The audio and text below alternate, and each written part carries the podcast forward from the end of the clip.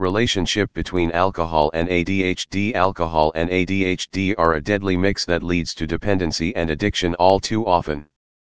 ADHD is a disorder that is becoming more well recognized. However, not everyone labeled with ADHD has ADHD and vice versa. However, those with ADHD are more prone to acquire alcoholism, which is even more hazardous. Hader Swersky also said the same regarding alcohol and ADHD. Alcohol and ADHD impact a depressant is an alcohol. Therefore, many people relax with it. For those who have ADHD, a large number utilize alcohol to soothe hyperactivity. The reverse effect can often get caused by alcohol. Alcohol is intrinsically comparable to ADHD's effects. The frontal brain lobe is mainly carried out in both cases, reducing the ability of an intoxicated individual to think coherently. In partnership with ADHD, the effects of alcohol might make the sufferer more dangerous and binge drinking. That is a result of alcohol. How ADHD patients become alcoholics despite its current celebrity, awareness of ADHD has not grown. Nearly 1 million kids get misdiagnosed with ADHD in 2010. ADHD had to get sensationalized by the media. It gets touted as the easy fix for any student having academic issues.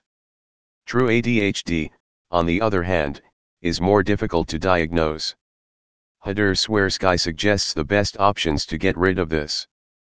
People with ADHD are constantly in need of stimulation.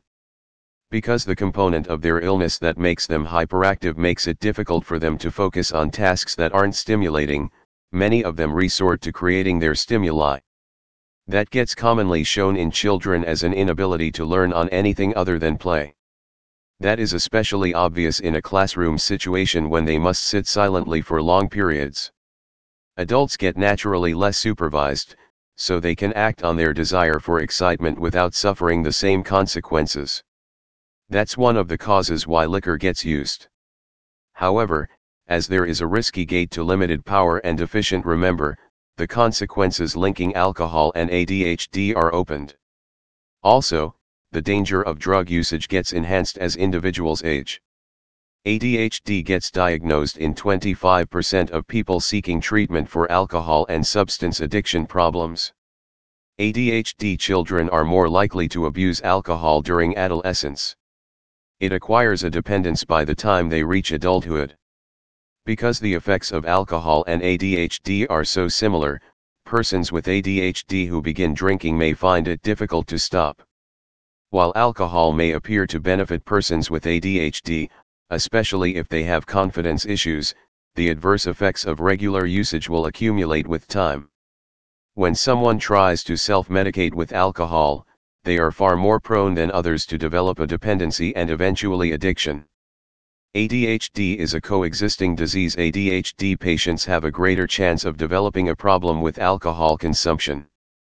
ADHD symptoms can occur after someone has begun drinking, on the other hand.